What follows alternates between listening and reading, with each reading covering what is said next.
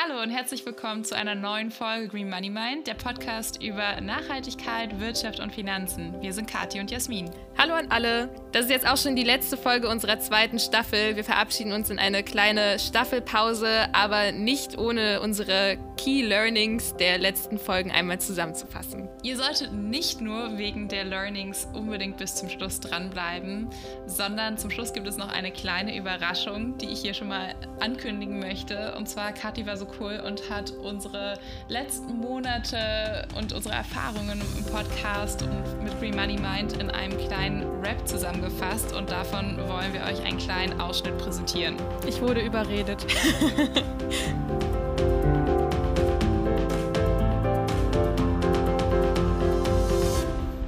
ich muss echt sagen, die vier Monate gingen jetzt wirklich super schnell rum. Und teilweise habe ich nochmal in die Folgen reingehört und mir gedacht, krass, worüber wir jetzt alles schon so gesprochen haben, ist echt so viel einfach. Und wir haben jetzt so ein bisschen uns überlegt, okay, was ist denn so, so hängen geblieben und über die Folgen hinweg immer wieder thematisiert worden. Und eine Sache, die mir da sofort in den Kopf kam, ist, dass das Thema Langfristigkeit immer wieder angesprochen wurde. Also sei es beim Investieren oder im Venture Capital Bereich oder privat beim Sparen, bei Vorsätzen. Es ging immer wieder darum, wir müssen langfristiger denken. In der Psychologie unterscheidet man ja gerne zwischen Short- und Long-Term Gratification, also die kurzfristige und die langfristige Belohnung.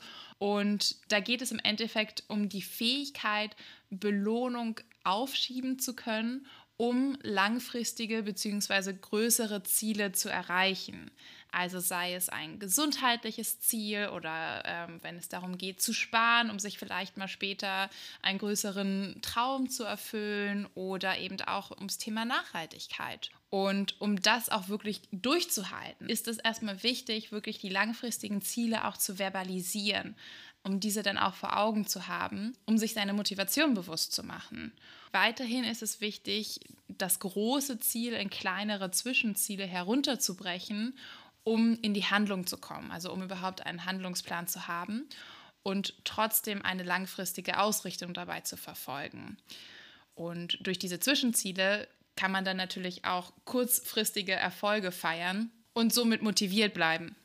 Ja, ich finde auch gerade, wenn wir es wieder auf eine höhere gesellschaftliche Ebene ringen, das so wichtig, dass diese großen Ziele wie zum Beispiel wir wollen bis 2050 klimaneutral werden, was auch immer, ja, was auch immer jetzt gerade immer so an Statements rausgehauen wird, dass das dann halt eben auch runtergebrochen wird, was heißt das denn konkret? Weil sonst können wir halt immer nur darüber sprechen, dass wir irgendwie was erreichen wollen, aber handeln überhaupt nicht danach. Und ich finde, hier ist wieder sehr schön zu sehen, dass das, was eben auf der individuellen Ebene gilt, genauso auch auf unsere Gesellschaft übertragen werden kann und sollte, damit wir halt zusammen irgendwie was erreichen können und letztendlich in einer nachhaltigeren und lebenswerteren Zukunft leben.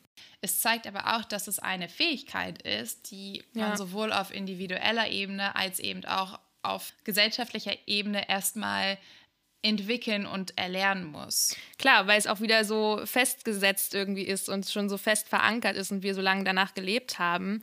Und da kommen wir eigentlich auch schon ganz gut zu unserem nächsten Punkt, der sich immer wieder in unseren Folgen gezeigt hat, nämlich, dass wir weg von diesem was Frauke so schön als Take, Make, Waste Förderband bezeichnet hat, kommen müssen hin zu einem Kreislauf, dass unsere Wirtschaft eben kreislaufartig funktioniert und wir uns überlegen, was passiert denn überhaupt mit einem Produkt, wenn es erstmal verbraucht ist, wenn es kaputt ist, wenn es nicht mehr nutzbar ist, etc. Und wir nicht einfach nur etwas aus der Natur als Ressource entnehmen, irgendwas daraus produzieren, naja, und am Ende landet es halt wieder irgendwo und was damit passiert, ist uns eigentlich egal. Beziehungsweise, ich würde zumindest sagen, wir haben uns da bis jetzt viel zu wenig Gedanken drüber gemacht. Ja. Es, es, es findet auf so einer unterbewussten Ebene statt, dass ich noch nicht mal den Vorwurf erheben möchte, es ist egal, aber wir haben dem noch nicht viel Aufmerksamkeit geschenkt. Ja, das stimmt. Ich glaube, das ist auch bei all dem immer sehr wichtig, dass das jetzt nie eine Kritik am Individuum ist, sondern Systemkritiken. Und Systeme funktionieren natürlich, weil viele Individuen irgendwie danach handeln, aber das ist ja alles so tief verankert, dass es eben nicht auf die individuelle Ebene als Vorwurf dann ausgerichtet werden kann. Ähm, genauso kann man sich ja auch fragen bei den Kreisläufen, wie können wir denn überhaupt Emissionen, die an einer Stelle ausgestoßen werden, zum Beispiel von einem Unternehmen bei der Produktion oder in der Lieferkette, dann auch an anderer Stelle wieder binden, um dann auch da wieder einen Kreislauf zu schaffen, dass irgendwie das, was in die Atmosphäre kommt, dann auch wieder gebunden werden kann. Ja, und wo wir schon beim Thema System sind, was für mich auch nochmal wirklich klar geworden ist durch unsere wirklich tollen Interviewgäste aus dieser Staffel, ist, dass Wachstum nicht der alleinige Sinn für die Wirtschaft sein kann und unseren Wohlstand definieren kann. Mhm. Das ist auch was, was ich lange nicht hinterfragt habe. Ja, ich fand in dem Zusammenhang es wirklich sehr einleuchtend nochmal, was Frauke gesagt hat, nämlich, dass wenn ein Wald niederbrennt oder wenn es irgendeine Naturkatastrophe gibt und dadurch Infrastruktur, Straßen, Häuser, Dörfer zerstört werden, letztendlich das den Wohlstand steigert, weil eben so unsere, unsere Wirtschaftsleistung gemessen wird, weil dann beispielsweise Aufräumarbeiten geleistet werden müssen, die dann die Infrastruktur wiederherstellen. Aber das kann ja so eigentlich nicht sein. Also die Natur wird zerstört, entweder eben aufgrund von natürlichen Ereignissen oder weil ähm, tatsächlich aktiv die Natur zerstört wird. Aber gleichzeitig schlägt sich das nicht nieder darin, wie wir unsere Wirtschaft und auch unseren Wohlstand definieren. Und ich finde, das ist ein total absurdes Vorgehen, dass, dass wir so einfach funktionieren. Ja, also da können wir euch wirklich nochmal die Folge mit Frauke zum Thema Biodiversität ans Herz legen. Das ist ja. die Folge 21. Die Frau ist wirklich eine geballte Ladung Wissen in Person. Und Biodiversität ist jetzt nicht so das trendy Schlagwort wie vielleicht andere, aber hört euch die Folge an. Es macht Spaß mit ihr. Sie erklärt es wirklich super anschaulich und ich finde so, die Folge ersetzt so ein ganzes Buch, was das Wissen angeht, auf jeden Fall. Definitiv. Von wem wir in dem Zuge auch viel lernen konnten, ist Daniel Wiesewitsch. Wir haben mit ihm in der Folge 25 hauptsächlich über Venture Capital und Klimatechnologien gesprochen. Und was er vor kurzem in einem Artikel geschrieben hat, ist, Climate Performance is a predictor of financial performance. Das bedeutet also, wenn Unternehmen nicht nachhaltig handeln, werden sie zukünftig nicht mehr bestehen können und auch nicht mehr wettbewerbsfähig sein. Also wir merken einfach, Nachhaltigkeit ist kein Trend, es ist ein Muss und es sollte im Unternehmenskern verankert sein. Das hat auch Jessica so schön gesagt, als sie beschrieben hat, was ihre Motivation hinter mit Ecken und Kanten ist. Wir haben mit ihr über ihre Unternehmensgründung etc. gesprochen und das fand ich wirklich einen sehr schönen Punkt, dass es also wirklich die Mission sein sollte, die Unternehmen und eben auch die Menschen dahinter antreibt. Ja, und ein erster wichtiger Schritt, über den wir auch schon einige Male gesprochen haben, vor allen Dingen in der Folge 18 zum Thema Impact Investing mit Christian Klein, ist die EU-Taxonomie, die definiert bzw. definieren soll, was nachhaltiges Wirtschaften überhaupt ist und woran sich Unternehmen dann auch messen können. Das ist natürlich noch in den Kinderschuhen, aber es ist auf jeden Fall ein Schritt in die richtige Richtung. Ja, um halt auch wieder für die privaten InvestorInnen überhaupt erstmal einen Durchblick schaffen zu können. Ein weiteres Learning war, dass natürlich viel auf dieser Unternehmensebene und auch auf der politischen Ebene passieren muss. Trotzdem haben wir auch als Individuen einen absolut langen Hebel und haben die Möglichkeit, einen Unterschied zu bewirken und haben natürlich auch eine gewisse Verantwortung. Ja. Ich finde immer ganz schön, ähm, ich weiß nicht, ob ihr Veganes Ungesund kennt. Aljoscha äh, hat da schon öfter mal gesagt, jeder Regen beginnt mit einem Tropfen.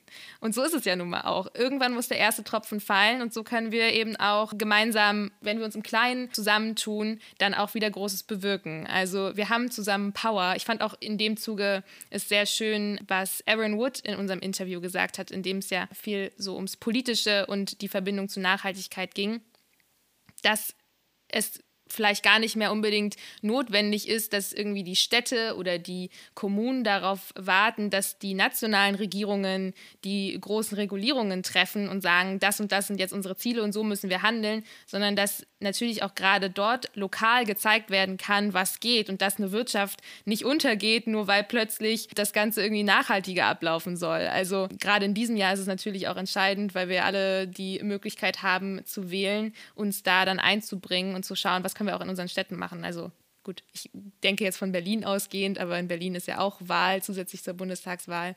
Ich glaube, da können wir auch viel bewirken, wenn erstmal im kleineren Rahmen Dinge passieren. Ja, und wer sich nicht vor der englischen Sprache scheut, kann sehr gerne dann nochmal in die Folge reinhören. Das ist nämlich Folge 26, Sustainability and Politics in Australia mit Aaron Wood. In dem Zusammenhang haben Kathi und ich über das Thema Growth Mindset gesprochen und auch das, denke ich, ist nochmal ein wichtiger Hebel für uns, der uns demonstriert, dass wir uns nicht kleiner machen müssen, als wir sind. Wir haben die Möglichkeit, uns weiterzubilden, dazu zu lernen, aus Fehlern zu lernen und auch zuzuhören. Und ich habe da auch nochmal für mich mitgenommen, nur weil die Dinge schon immer so auf eine gewisse Art und Weise gemacht wurden, heißt das nicht, dass es auch so bleiben muss. Und ein besonders großes Learning hatte ich im Bereich Geld. Während wir auf der einen Seite schon recht fortschrittlich sind und es für uns irgendwie klar ist, dass man sich im Job weiterbilden muss, dass unser Job von heute nicht der sein wird, den wir in 10, 15 Jahren machen, einfach durch neue Technologien, durch neue Herausforderungen, ähm, habe ich für mich bemerken können, dass ich im Geld eine Einstellung übernommen habe, die schon viele Jahrzehnte alt ist. Also was zum Beispiel das Thema Sparen angeht. Es ist natürlich nicht mehr der Weg heute, sein Geld einfach auf dem Girokonto zu lagern und zu hoffen, dass es wächst. Äh, da haben wir ja auch schon in der ersten Staffel drüber gesprochen. Es funktioniert nicht. Aber eben auch das Geld einen Impact hat, also wie wir unser Geld anlegen. Ob wir es jetzt investieren oder ob wir es eben auch auf einer nachhaltigen Bank anlegen. Mhm. Was ich in dem Zuge wirklich auch nochmal sehr augenöffnend für mich fand, war so das Thema Achtsamkeit da reinzubringen. Wir haben in der Folge 24 mit äh, Clemens und Friedhelm vom Mindful Finance Institute gesprochen und sie haben uns gezeigt, wie uns Achtsamkeit auch dabei helfen kann, überhaupt erstmal ein Umdenken zu initiieren und gewisse Dinge zu hinterfragen, indem man auch in sich hineinhorcht und fragt, okay, was hält mich jetzt gerade davon ab, gewisse Dinge zu ändern oder welche Widerstände kommen auf, wenn ich mich zum Beispiel damit beschäftige, warum ich Geld so behandle, wie ich es behandle oder mit Geld so umgehe, wie ich damit umgehe. Und in dem Zusammenhang halt auch so ein bisschen nachsichtig mit, mit sich selbst zu sein und in sich reinzuhorchen, wie es einem bei gewissen Entscheidungen geht, in gewissen Momenten geht und so dann aber auch eben offener zu werden, neue Perspektiven anzunehmen. Ja, und zum Stichwort Nachsichtigkeit passt, glaube ich, auch das Thema äh, Fehlerkultur. Also auch einfach keine Angst vor Fehlern zu haben, sondern im Gegenteil Fehler auch anzunehmen als etwas sehr Wertvolles, nämlich Fehler erlauben uns überhaupt daraus zu lernen, zu wachsen. Und wichtiger als das Vermeiden von Fehlern ist eben, was wir daraus machen, wenn wir einen Fehler gemacht haben. Und egal, ob wir hier über Nachhaltigkeit, Finanzen oder das eigene Wachstum sprechen, war es für mich auch nochmal so ein Learning zu verstehen, dass wir Fehler machen sollen und dürfen und danach aber auch nicht den Kopf in den Sand stecken sollten, sondern mhm. eher im Gegenteil das uns motivieren sollte, auch weiterzumachen, ja. um auch eben Veränderungen herbeizuführen. Okay, aber jetzt wollen wir noch mal ein bisschen konkreter uns anschauen, was wir aus den Folgen so an Dingen mitnehmen können, die wir individuell tun können. Beispielsweise ging es in unserem ersten Interview mit Markus darum, überhaupt erstmal zu schauen, was ist denn mein individueller Fußabdruck. Und in dem Zuge haben wir zum Beispiel darüber gesprochen, ähm, wenn wir eben sehen, wie können wir da äh, groß was verändern, dass wir zum Beispiel unseren Stromanbieter hin zu Ökostrom wechseln oder dass wir uns überlegen, wie wir anders uns fortbewegen können oder den Konsum tierischer Produkte reduzieren. Es gibt ja wirklich viele Hebel in dem Bereich. Ich finde es auch ganz gut, um da überhaupt erstmal eine Übersicht für sich selbst zu schaffen und zu gucken, was ist denn überhaupt so der größte Bereich in meinem Leben, ähm, an dem ich dann auch ansetzen kann. Ja, und in dem Zusammenhang kann man da auch gerne mal aus finanzieller Sicht hingucken, denn wir haben auch darüber gesprochen, Ökostrom heißt nicht unbedingt teurer, sondern manchmal auch im Gegenteil sogar günstiger, mhm. seine Fortbewegung mal zu hinterfragen, äh, ob es jetzt irgendwie Fahrradbahn oder Wege zu Fuß machen ist, ist auch nichts, was teurer wird und ähm, auch der, der, die Reduktion von tierischen Produkten ist eigentlich auch etwas, womit man eher Geld sparen kann, als noch Geld auszugeben. Und das gilt auch für den nächsten Punkt, den wir euch und uns ans Herz legen wollen, nämlich sich öfter mal für Produkte sozial nachhaltiger Unternehmen zu entscheiden.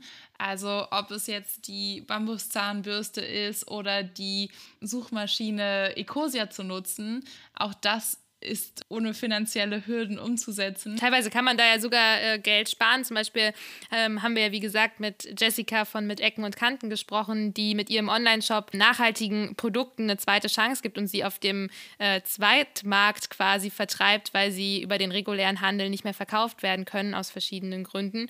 Und so spart man ja auch wieder Geld. Also ich glaube, wir haben jetzt schon oft genug über diesen Mythos nachhaltig bedeutet zwangsweise teuer gesprochen und dass das gar nicht immer zutreffen muss.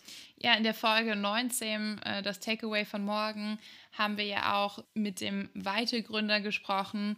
Und äh, Weite ist auch eine super Alternative, gerade für alle, die gerne eben auch außerhalb essen, Verpackungsmüll einzusparen und Kosten zu reduzieren. Ja.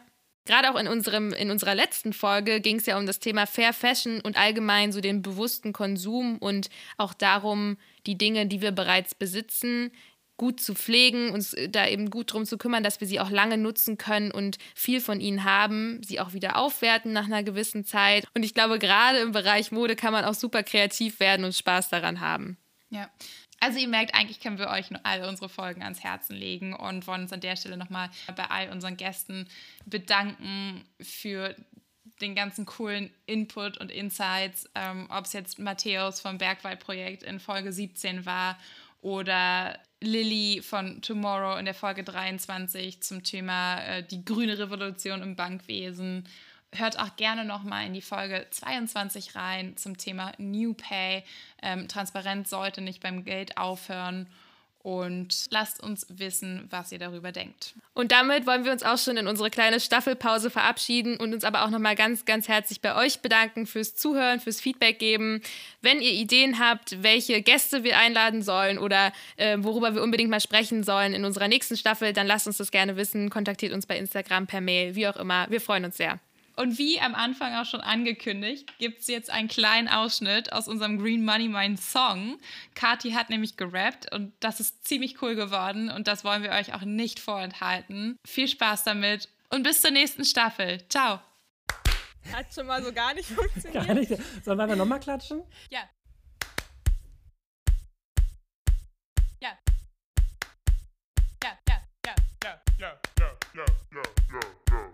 Ging um Money, Mindset, Mindfulness, soziales Unternehmertum, Bäume, Pflanzen, Bootstrapping und nachhaltigen Konsum. Unser Meister ist dabei, so Growth Restaurant Konzern Riesenfragen. Können Sie mal die kleine Rose, bevor Sie neuen Firmenbank leasen? New Pay und Psychotricks und Geld sparen, VC und Biodiversität waren. Man merkt, wir haben gecheckt, worum es heutzutage geht. Liebe Leugner, es wäre perfekt, geht uns endlich aus dem Weg. Ciao. Also danke für die geile Zeit. Ich möchte sie nicht mehr missen. Lass uns Nachhaltigkeit leben ohne schlechtes Gewissen. Wir brauchen den Systemwandel wie ein Schmetterling zu fliegen, aber das werden wir nur mit viel Spaß und Liebe hinkriegen. Also widmen wir uns weiter unserem Herzensprojekt und behandeln uns und die Natur stets mit viel Respekt. Und damit hört ihr den Podcast und folgt uns auf Instagram. Was wäre das für ein geiles Ende? Einfach nur dummes Lachen. Ja!